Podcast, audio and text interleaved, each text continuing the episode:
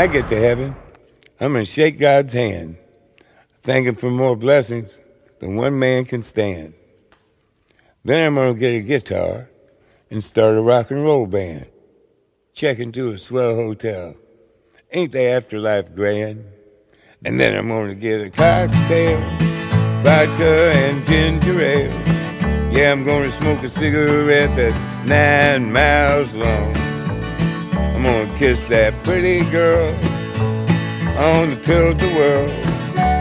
Cause this old man is going to town.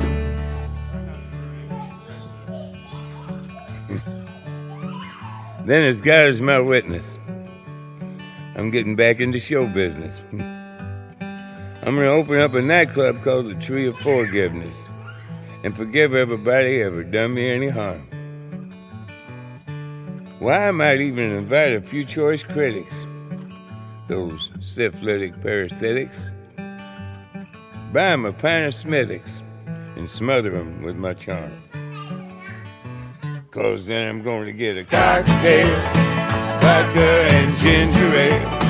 Yeah, I'm going to smoke a cigarette that's nine miles long. I'm going to kiss that pretty girl on the tilt-a-whirl.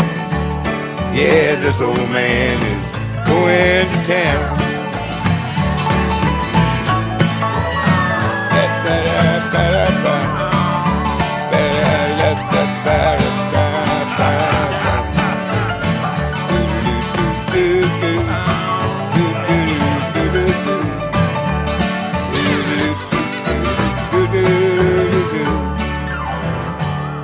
Yeah, when I get to heaven, I'm gonna take that wristwatch off my arm. What are you gonna do with time after you bought the farm? And then I'm gonna go find my mom and dad. And good old brother Doug, well, I bet him and cousin Jackie are still cutting up a rug. I wanna see all my mama's sisters, cause that's where all the love starts.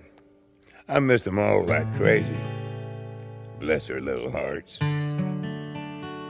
And I always will remember these words my daddy said. He said, Buddy, when you're dead, you're a dead peckerhead. I hope to prove him wrong. That is, when I get to heaven. Cause I'm gonna have a cocktail, vodka and ginger ale. Yeah, I'm gonna smoke a cigarette that's nine miles long. I'm gonna kiss that pretty girl on the tilt-a-whirl. Yeah, this old man is going to town. Yeah, this old man is going to town. Do-do-do. Let No,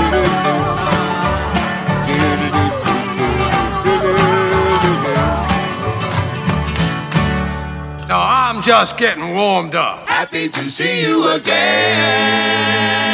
Don't be nervous, don't be rocky. You're a teenage guest as jockey now. And let me begin by wishing you a beautiful look.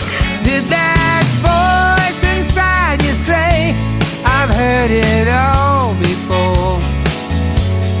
It's like deja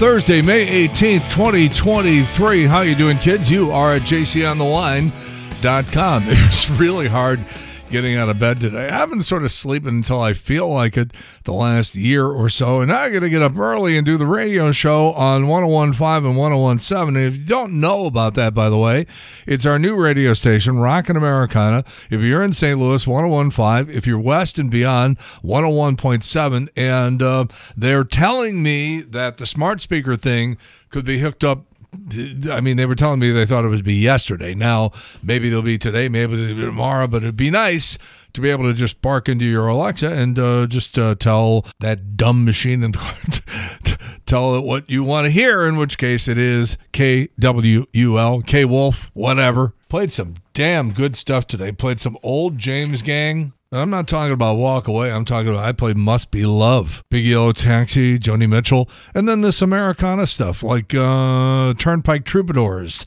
I got a really cool song called 1968. What was the other one that I really liked from this morning? Oh, you see a band by the name of Inhaler, and doesn't that sound like some alternative, really, really hard ass, loud guitar band? And they might be on some of their other tracks, but there's a cutout right now called These Are the Days. It's really good. And then you get this guy, Jason Isbell, who from time to time sounds a little bit like maybe if Jackson Browne was just coming out now. That's what he sort of sounds like. So just a couple of little things here and there. We do a lot of the old features and have a lot of fun. And I don't want the podcast to turn into just a commercial for the radio show. So we shall move on.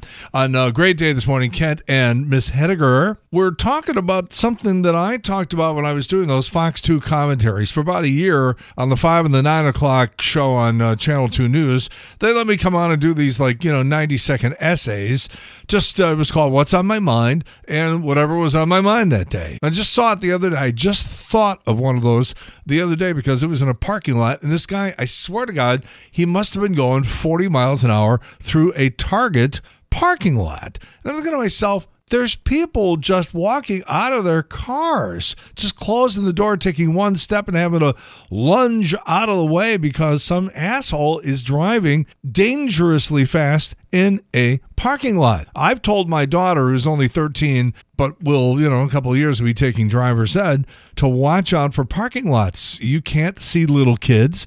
People drive too fast. I just don't know what they're thinking. I don't know what they're thinking. It's just so easy to hit somebody or hit another car in a parking lot. There's people backing out, can't see where you're going. The person driving might not always be uh, you know, a great driver. Maybe age sometimes has something to do with that. The point is this slow down. But the other one was I had done a commentary back on Fox 2 when I was doing it about problems involving youth sports because more and more we're seeing these stories about some, you know, referee, some umpire. You know, a lot of times these kids are umpiring aren't a lot older than the kids who are playing on the field. You get like a 17 year old kid who knows the rules of baseball really well and says, Yeah, I'd be an umpire. They're all quitting because they're being threatened by parents sitting in the stands watching their kid play. You know, you're not making a ton of money and you're all hunched over and it's hot out. Take a foul ball in the teeth. And then you got some jacked up parent in the stands who doesn't like the way you're umpiring and then decides to bring it out on the field and sometimes even make physical contact. Well, here was my proposal, and I don't think that this is impractical or out of the realm of possibility. All right, you go to Busch Stadium and you decide to take a stroll out on the field. I'm just going to run out there and run around a little bit. Maybe I'll go up to one of the players and introduce myself. Well, that's against the law. That's against the law. And plus, you'll probably also be hit by an overzealous, young, fit stadium worker who decides to take you out and blindside you, adding injury to insult. And then on top of it, you end up going to jail. Okay. Why shouldn't that be the case with all athletic fields? Unless your kid is out there and is injured, in which case uh, totally reasonable for you to run out there. But if it's just a normal game situation and you come out of the stands and you set foot out onto the playing surface or out onto the field, maybe you don't throw them in jail overnight, but maybe you put a stiff fine in there because right now there's no incentive, or I should really say the other way around. There's no deterrent for people who, you know, maybe have had a couple of beers because a lot of the parents drink at the games too. That's not a good combination. You set foot on that field, how about a nice um, $250 fine? You wouldn't see people coming out on the field anymore. And it's safer. Nobody gets hurt. And you don't have all these referees and officials and umpires quitting. They're, they're canceling youth sports activities because they can't get anybody to do the refereeing and the umpire because of this problem. So somebody do something. My idea is the only idea I've heard so far, therefore, it becomes the best. You know, if I didn't have a rotten back, I probably would umpire. I had an umpire on Sunday, and we're just a bunch of old guys playing baseball on the Wednesdays and Sunday mornings. Hardball, you know, it's real baseball. And I'm out there pitching, and I got an umpire the other day who just decides he's not going to bend over or get into a crouch or do anything. He's behind home plate. He's just going to stand there. And you cannot see pitches accurately unless you're hunched down the level of the eye level of the catcher. And so I'm throwing strikes at the knees. I'm throwing pitches I work the corners, okay? I live on the corners. And he's not giving to the corners, he's not giving to the low strike because he can't see it from where he's just standing there. So a couple times I would throw a pitch and he wouldn't call anything. And I would just sort of stand there looking like, all right, do I say something? Do I not say something? And finally, after two or three of those times where pitches that were clearly strikes, but that he couldn't see from his vantage point, you know, I was standing out there and then he yelled out to me, if I don't call anything, it's a ball. And I said to him, that's not the problem. And I should point out that in general, I am very, very respectful of the men in blue who are working these games. It's not an easy thing to do. Uh, I have friends who are umpires. My buddy Bill Teamer, who lives down in Dallas right now, but was an umpire on all different levels um, in the St. Louis area for many, many years. And I'm, uh, you know, after knowing him as long as I have, you know, you think to yourself, well, I wouldn't want to do that to Bill, so I'm not going to do that to anybody else. So normally, I'm very I call, I refer to the guy as Mister Umpire, Mister Umpire. You want that ball, you know, blah blah. But my, you know, as I always say, respect is earned. Okay, respect is earned, and if you're not going to earn the respect because you're not even going to really do your job, you're not going to get yourself into position where you can call these pitches adequately, well, you've lost my respect. But I'm still going to be mean about it or anything. But I did say something about, I'm just trying to find your strike zone. Now he's all pissed. It's like, well, do your job and there's no problem. But I'm not going to go fight the guy. Actually, the thought occurred to me. No, that's not, no. Hell, there's lots of fun things to think about doing, but you don't actually act on them. So I say just lay in bed at night thinking about people I'd like to fuck up. All right, what is this now? Another Supreme Court ruling? So, does it change anything about how social media operates then, Laura?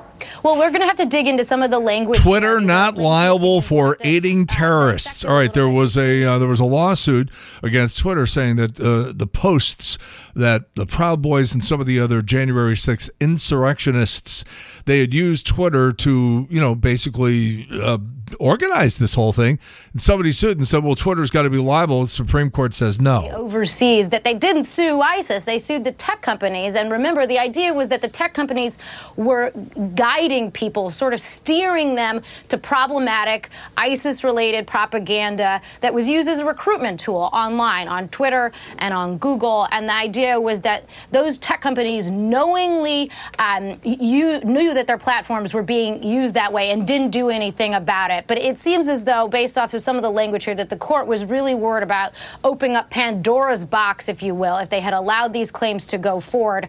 And so they've decided, again, at least on this record, not to do it. All right, there you go. NBC News right there. My daughter turns 14 this fall, and uh, the last year or so, she's been absolutely obsessed with the TV show Friends. And all I kept thinking to myself was, thank God she was not around for Sex in the City. But in both cases, she wants to move to New York now because of what she sees on TV. And I keep explaining to her, it's a TV show. And by the way, there's uh, sexual content in Friends, a lot of sexual innuendo, and not even innuendo. I mean, they're coming right out and saying what they're doing. And I always say to her, now you know this is a TV show. Don't be getting the idea that this is how people treat one another or should treat one another. They're, they're doing this stuff for jokes, for comedy. And she's pretty mature for her age. So, at least so far, I'm okay with it. Although I do have moments where I'm like, I don't know, you hear something on the show from the other room and you're like, oh, Jesus. You know, all the primetime shows are dirty now. Two and a Half Men, the Charlie Sheen thing, that thing, that show was filthy. There were half naked chicks going in and out of the place all hours of the day and night. Nobody really said anything about it. Big Bang. There's a lot of sexual stuff in that too. It's like one of the top shows in the history of situation comedies. What I don't like is when they do the Emmy Awards, the Emmy Awards for television, and you have shows that are on regular over the air network TV in the same category as stuff that's on cable. Well, you can do all sorts of stuff on cable, Netflix, you know, streaming services that you can't do in network TV. How's that a fair fight? And I don't know what we're going to do about the Rock and Roll Hall of Fame because every year it just gets a little worse and people get a little more pissed off. And the Rock and Roll Hall of Fame, which is a fine organization and a great vacation spot. You know, if you're going to go do something, plus you're right on the lake there in Cleveland, so it stays a little cool. I mean, you walk outside of the Rock and Roll Hall of Fame, you can see the water. Lake Erie's right there. And I always say you got to dedicate at least two days, at least two days. Same thing with the Baseball Hall of Fame, at least two days. And part of the problem with the Rock Hall is that you can spend an entire day and you'll see most of the exhibits. Maybe, you know, and, and some people don't want to see everything. There's certain things they want to see. But you need at least a couple of hours to dedicate to the gift shop. It's one of the biggest gift shops for any sort of attraction that I think I've ever seen. And they have so much stuff. They must there must be thousands and thousands of different items, everything from, you know, tour jackets and posters and, you know, big expensive wall hangings and everything like that, all the way down to like little knickknacks and buttons and key rings and keychains. That takes at least a couple hours to really see all of that stuff.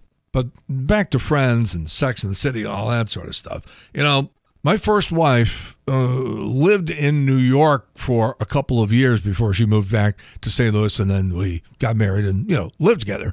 But for a couple of years there, she was living. Um, uh, was approaching Harlem, is probably about like you know 111th Street or something like that, and she was in a high-rise apartment building. It was probably, if I had to guess, maybe about 600 square feet. She had three roommates. Three in 600 square feet. On Friends, they're like living in an airport hangar, and yeah, there's six of them. So, you know, everybody's pitching in, but you'd still need about 106 people sharing that apartment and each pitching in if they could have afforded it. I keep explaining to my daughter, okay, you know, if you go to New York, you're going to be living in a one, you know, just a, not even a bedroom. You're going to live in an efficiency apartment and you're going to walk in and go, this is an efficiency apartment. The toilet and the kitchen are in the same room. Matter of fact, everything's in the same room. And by the way, I, it's amazing how often the friends go into the coffee shop and that couch is always available and they're always there at the same time. Does anybody work? Well, that was the thing with Sex in the City. You know, young, impressionable women for the duration of the time that that show was on television got the idea that this was how things were and this is how things were supposed to be. And I always remember thinking to myself, do these girls work? Because all I see them do is dress up in really, really fancy, expensive designer clothes while they're living in New York, which already costs a fortune. They all have gorgeous apartments none of them ever seem to have to go to work or work overtime or work weekends, which is what, you know, you move to New York and you go to work for, you know, I don't know, a magazine or something like that. Trust me, you're working seven days a week and you're getting in at like 6.30 in the morning and you're leaving at like 9 o'clock at night. Because if you won't do it, I guarantee you, they will find somebody who will do it. And then you turn 40 and then they have no use for you anymore and it's out the door. Same thing in the advertising industry in big cities like, you know, Chicago and New York and Dallas and LA. 40 years old, get your stuff and report to HR. Friends, Sex in the City, fiction. Oh, and by the way, with all the hooking up on that show, probably half the cast of both shows would have gotten the clap. Oh, and I think I may have solved another problem. So now you got these swimmers and I don't know what other athletes, track and field people. Some person is born a man becomes trans, now lives his life as a woman, but still has most of the or all of the man parts, and then decides to go out and swim with the women's team. And just by virtue of the fact that he was born as a man, just beats the snot out of all the other women who are competing, many people would say legitimately. So, what do you do? You don't want to discriminate against the people who are trans, but if that's my daughter and, you know, she might be on her way to the state championship in some sport, and all of a sudden a, a, a person who was born a man comes in and then takes all of her titles away, I'm pretty pissed about that. What do you do? JC has the solution. I think you create a new category. The world has changed. Grade school, high school, college, pro, doesn't matter. The world has changed. You got to change with it. So you have a trans category. You hand out the trophies. Here's the men's trophy. Here's the women's trophy. Here's the trans trophy. Nobody gets discriminated against. Everything's fair. Trans people compete only against other trans people. There's nobody to compete against because there's no other trans person on the team. Here, here's your trophy. You win. Is it a perfect solution? No. Is it better than what we have now, which is basically nothing and everybody getting mad at everybody? Well, that's not doing anybody any good, is it? Now, if you know anything about me, you know I'm semi obsessed with two historical events in this country. One is the Cuban Missile Crisis 1962, the other one is the Kent State killings in 1970. And I find this odd at the absolute minimum. So, you know, Alec Baldwin is coming off this uh, situation with Rust, and he uh, points the gun, and the gun goes off. He says he didn't pull the trigger. There are varying degrees of opinions about whether or not that could or could not have happened. Regardless, it did happen. You got somebody dead. I just saw yesterday they wrapped up shooting of that movie, no pun intended. They wrapped up that movie, and the first thing he did was shave off that beard. So, anyhow, they're like, well, Alec, that's all done. It's in editing now. It'll be coming out whenever. There'll probably be a lot of people curious about it. They want to see this movie because they want to see sort of what led up to it, what the situation was before the tragedy occurred. What's your next project going to be? And he says, Kent State a movie about Kent State, the deadly confrontation between the Ohio National Guard and student protesters during the Vietnam War. This was right after Nixon put the bombs in Haiphong Harbor. And, uh, you know, it was an escalation. It was a major es- escalation of the war. And people were like, hey, hey, wait a minute. We thought we were trying to get out of this. And instead, you're jacking it up. And so all hell broke loose. And you got, as the song said, four dead in Ohio. Interesting choice for a guy who had his own gun tragedy, wouldn't you say? Yesterday, just as we were getting off, did I mention this already? That thing about Meghan Markle and Prince Harry?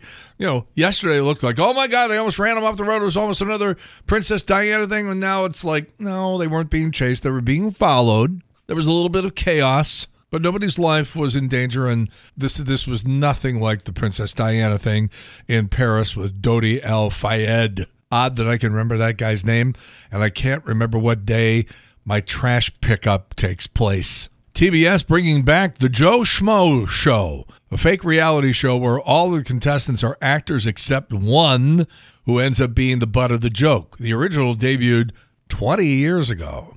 A new Pink Panther movie in the works with Eddie Murphy as Detective Jacques Clouseau. It's also going to be a CGI animated Pink Panther. And this one is more sad than anything. Michigan man has been charged with the theft of Judy Garland's ruby slippers from The Wizard of Oz. He's up there in Michigan. He is 76 years old. Grandpa, is there anything you want to tell us? All right, birthdays today. The immensely talented Tina Fey, who I've never had the opportunity to interview. I'm really looking forward to that someday.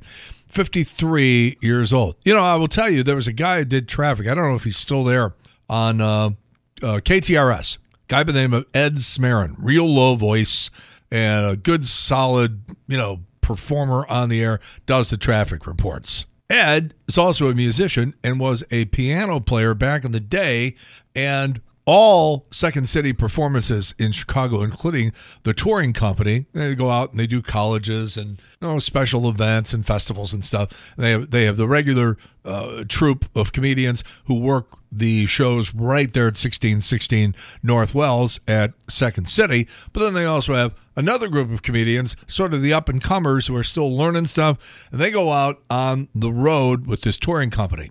So I don't know how many how many years ago it was. My guess was sometime in the 90s, early 90s. Ed Smarin gets a job being the piano player for Second City on the road, and he is there in the van on the road with Tina Fey. So that would be a great thing to uh, pull up if I ever get a chance to meet Miss Fey. As I said, 53 today. George Strait, the king of country, 71. Reggie Jackson, who they still call Mr. October, yet Albert Pujols had three home runs in the World Series, and he didn't get Mr. October. Then again, Reggie Jackson, nobody calls him the Mang. So there. I remember this day back in college, I was scared shitless. I had to go register for the draft.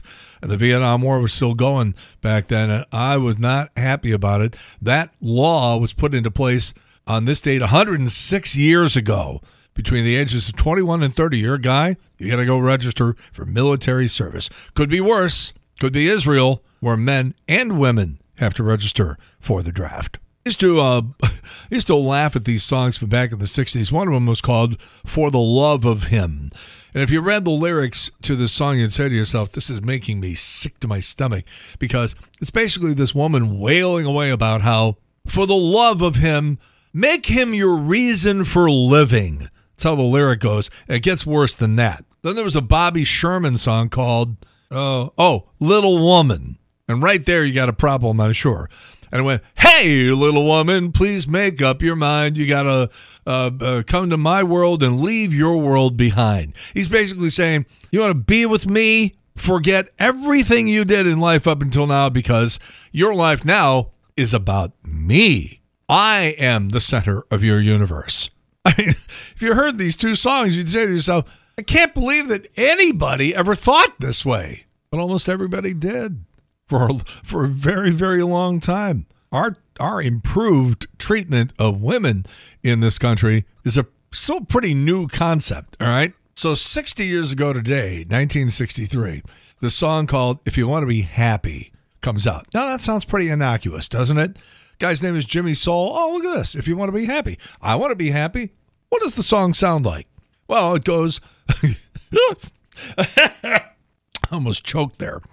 The song goes, If you want to be happy for the rest of your life, never make a pretty woman your wife. So, from my personal point of view, get an ugly girl to marry you. If you think I'm making that up, I'm not. Look it up 1963, Jimmy Soul. So, from my personal point of view, get an ugly girl to marry you. There's one point in the song where the guy, another one of the singers, sort of off in the background goes, Man, I saw your wife. She is ugly. And the guy goes, Yeah, but she sure can cook. Again, this was only one generation ago. And so people who were watching Mad Men a couple of years ago were like, oh, it wasn't never that bad. yes, it was. It was worse. I remember I was in Grand Rapids, Michigan in 1980, 43 years ago today, where you had photographers and nature seekers and thrill lovers and just nosy people and a lot of media saying, oh, I don't know if this Mount St. Helens thing is actually ever going to erupt. I'm just going to set up my camera because if the thing ever goes, I want to make sure I get a good. Oops. 57 dead. The first Shrek was released on this date back in 2001. I think most people know by now Chris Farley was originally hired to do the voice of Shrek, and he got through almost the entire thing. I mean, they were like four fifths done, and that's when Farley OD'd. So now they're like, we got to go back and record this character, the entire thing again. Who are we going to get? And so they approached Mike Myers, and he started doing it in his regular voice. But then he said, Can I just try something? So he pulls out that Scottish accent that he used to do on Saturday Night Live, and his dad was Scottish and actually talked that way. And the producers are like, This is great. This is great. And now it's almost impossible to imagine anybody but Mike Myers doing that Scottish accent as the voice of Shrek. But Chris Farley was intended to be the guy. That first Shrek movie released on this date in 2001. And Facebook stock went public for the first time on this date 11 years ago. The initial offering 38 bucks a share. Today the stock is valued at $242 a share. 1994 on this date, the RFT columnist who referred to my lawsuit against another broadcast program on in the morning, well, he called it a ludicrous lawsuit. Ludicrous. It was so ludicrous, the jury ended up ruling in my favor to the tune of $370,000. The movers arrived in Buffalo on this date in 1984. The big move to St. Louis was underway. Mike Bush joined our show, the old Breakfast Club, back on this date in 1987. And Harold Ramis, just one of the coolest, smartest, funniest, greatest guys I have ever met in my life, show business or not, was in St. Louis in 1991, getting the Founders Day Award from his alma mater, Washington University. He and his uh, friend in Chicago, his friend was uh, uh, being driven down from Chicago to St. Louis to go look at WashU with the intent of putting in an application. So Harold was along, eh, what the hell, I'll, I'll fill out an application too. So what? Well, Harold gets a call from WashU. We'd like you to come to school here. And his friend gets nothing. Nobody said the world was fair. And Robert De Niro revealed his newborn baby's name is Gia, as in, gee, I wonder if I'm going to feel like a dumbass having a kid at 79. And with that, the JC Corcoran podcast for what is it? Thursday, May 18th, 2023 is in the can. We're here every weekday morning at 11. We're on the air on the brand new K Wolf KWUL.com online, 1015 in St. Louis, 1017 West and beyond. You can always contact me, JC at JCOnTheLine.com, Facebook, The Showgram with JC Corcoran. Have a great day, everybody. In the meantime, we've beaten this one to death. Have a good one. See you later. Bye. The JC Corcoran Podcast.